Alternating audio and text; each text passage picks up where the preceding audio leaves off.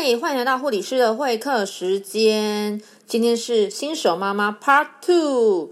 如果你还没有听 Part One 的话，建议你要去听 Part One 哦。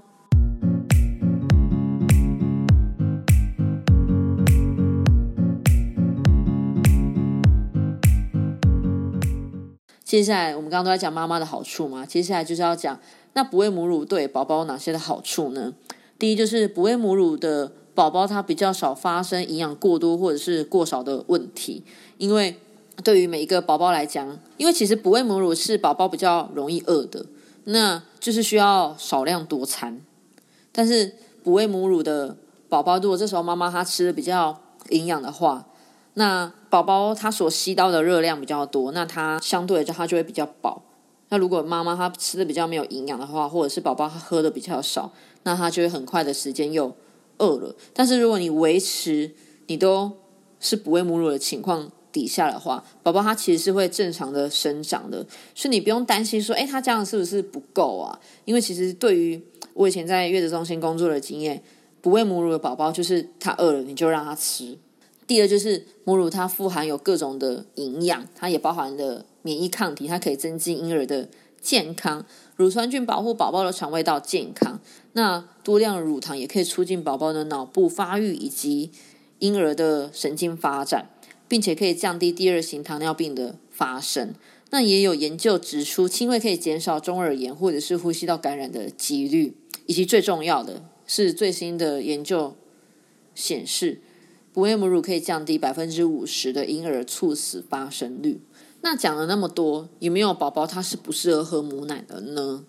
其实也是有了，有几种情况。第一种就是，如果你的宝宝他的黄疸指数过高的话，就需要停止补喂母乳，因为母乳可以导致宝宝他的黄疸的数值增加。大部分的妈妈跟宝宝他们都是住在月子中心的，其实月子中心也会定时的。测量黄疸的指数，有一个黄疸的仪器，它可以测量黄疸的指数，所以你也不用太担心说，哎，那我的小孩他的黄疸有没有正常？其实护理师都会跟你报告。嗯，如果特别是婴儿满月之后，如果黄疸还持续不退的话，就是要进一步的检查。但其实大概在小孩的第二周之后，如果黄疸指数还不是不正常的话，都会建议要去到。儿科让儿科医师进一步的检查，会从血液中直接的验胆色素跟总胆色素。所以假设你的宝宝他有黄疸的情况好了，这时候需要停停止哺喂母乳。那其实也没有关系，你的母乳一样可以挤出来，保存起来之后，宝宝他可以喝的时候就让他喝。那第二种就是有些妈妈她可能有结核病。妈妈有未经治疗的结核病，或者是乳房有活动性的单纯性疱疹感染的话，也建议要停止哺喂母乳。但其实是可以挤出来平喂的，因为疾病它不会透过乳汁来传染。但如果是结核病的话，其实建议要治疗至少两周，并且证实没有传染性，就可以开始哺喂母乳。那另外一种就是，诶，那喝酒可不可以补喂母乳呢？其实建议每一个妈妈在哺喂母乳的时候，都尽量不要。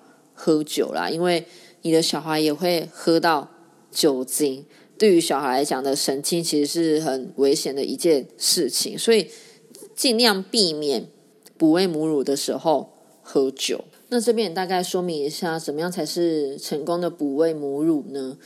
成功的哺喂母乳很重要的就是妈妈妈妈妈的哺乳方式、妈妈的哺乳姿势以及宝宝的含乳方式。一般来说，哺乳的姿势就分为四种姿势：一种是摇篮式、侧躺式、半躺式、橄榄球式。其实不是每一个妈妈你都需要学会所有的姿势，而是你只要学会其中一两个，然后你的宝宝可以顺利的含乳吸吮就可以了。那以亲喂来讲好了，到底要宝宝要喝多久他才喝够呢？母乳它其实有分前后乳，前乳就是水分比较多。那如果宝宝他只喝前乳的话，那他就会很容易饿。那所以宝宝需要还喝到后乳，因为后乳的脂肪会比较高。所以亲喂的时间大概就是一边十五分钟到二十分钟，喝完再换另外一边，而不是随意的变换。但也需要确保妈妈的乳腺是畅通的，而且宝宝的前后奶都有喝到。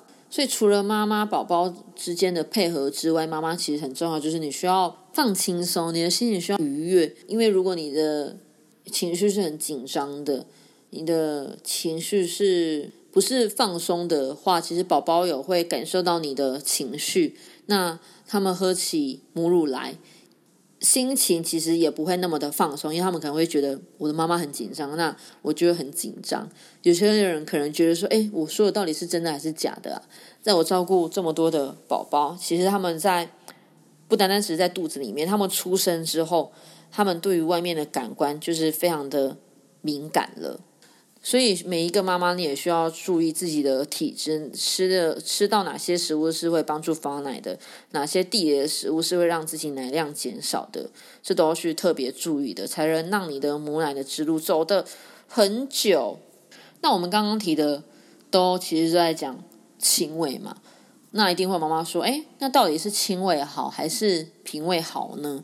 其实各有优缺点啊。亲喂最大的优点就是方便，你不需要挤奶，或者是你也不需要一些挤奶的器具、消毒奶瓶这些。那其实亲喂的优点也可以帮助刚生产完的妈妈子宫有一个尽快的恢复。而且很多亲喂的宝宝其实都是很黏妈妈的，尤其新生儿，他一天喂奶的次数可能就需要八到十二次了。所以亲喂的妈妈其实很辛苦的。那平喂的优点就是你把你的母乳挤出来，你只要加热，其实当你累的时候，就会有人来帮你协助喂奶。但是其实妈妈需要定期的挤乳，而且外出的时候你也需要准备母乳袋，你也需要准备保冰袋，然后找地方温奶。缺点就是会不方便。但但是不管亲喂或者是平喂，都有优点也有不容易的地方。那妈妈可以去选择你要哪一种的方式。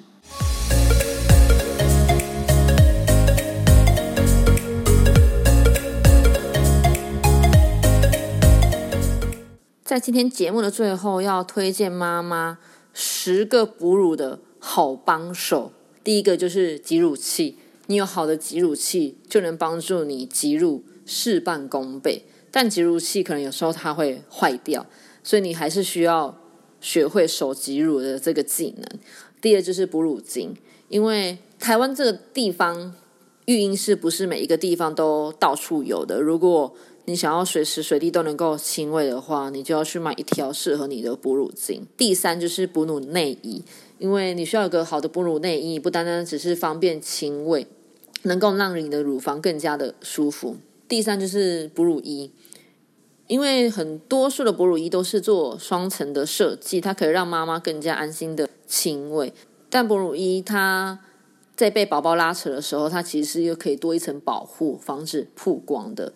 再就是溢乳垫，对于一些奶量比较多的妈妈的话，溢乳垫其实是非常棒的一个及时救援的物品，避免你在一些公开的场合当中尴尬。接下来有个很重要就是哺乳枕。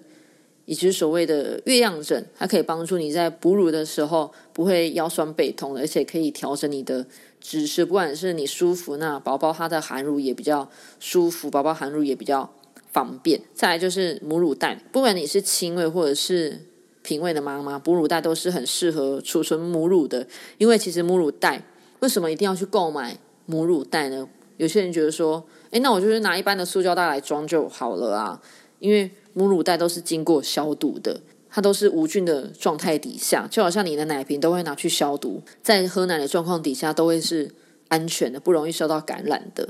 所以母乳袋的挑选也是非常重要的。再就是软磷脂，它可以协助你保持乳腺的畅通，预防乳腺炎，这是很重要的。那软磷脂它也分，它也有分许多的剂型跟剂量啊。那我觉得这可以跟你的产后的医师来讨论，看你是适合哪一种的软磷脂。最后就是羊脂膏，羊脂膏完全就是对每一个哺乳妈妈最重要的一个法宝，因为有些妈妈很轻微，或者是她是电动挤乳，她乳房会受伤。那这个羊乳膏，它涂在乳头上面可以保护你的乳头，而且可以让你的乳头那些受伤的地方可以快速的结痂。但我觉得有一个很重要的撇步，就是不管你是在亲喂，或者是你挤乳完了之后，都要补一点乳汁，用用点乳汁涂在你的乳头的上面，让你的乳头有一个很好的保护力。好，今天的内容非常的扎实，也非常的受用，所以我相信每一个新手妈妈，你听完了之后，就觉得说哇，原来母乳的奥秘这么的丰富啊！希望今天的节目你会喜欢。欢迎每一个你只要觉得你在今天节目当中有很好的收获的话，欢迎你把今天的节目分享出去。如果你有其他的一些问题的话，欢迎到恩典护理站的，不管是 IG 或者是 Facebook，你可以 IG 用小盒子来私讯我，我可以再来帮大家解答。今天的节目就到这边结束了，拜拜。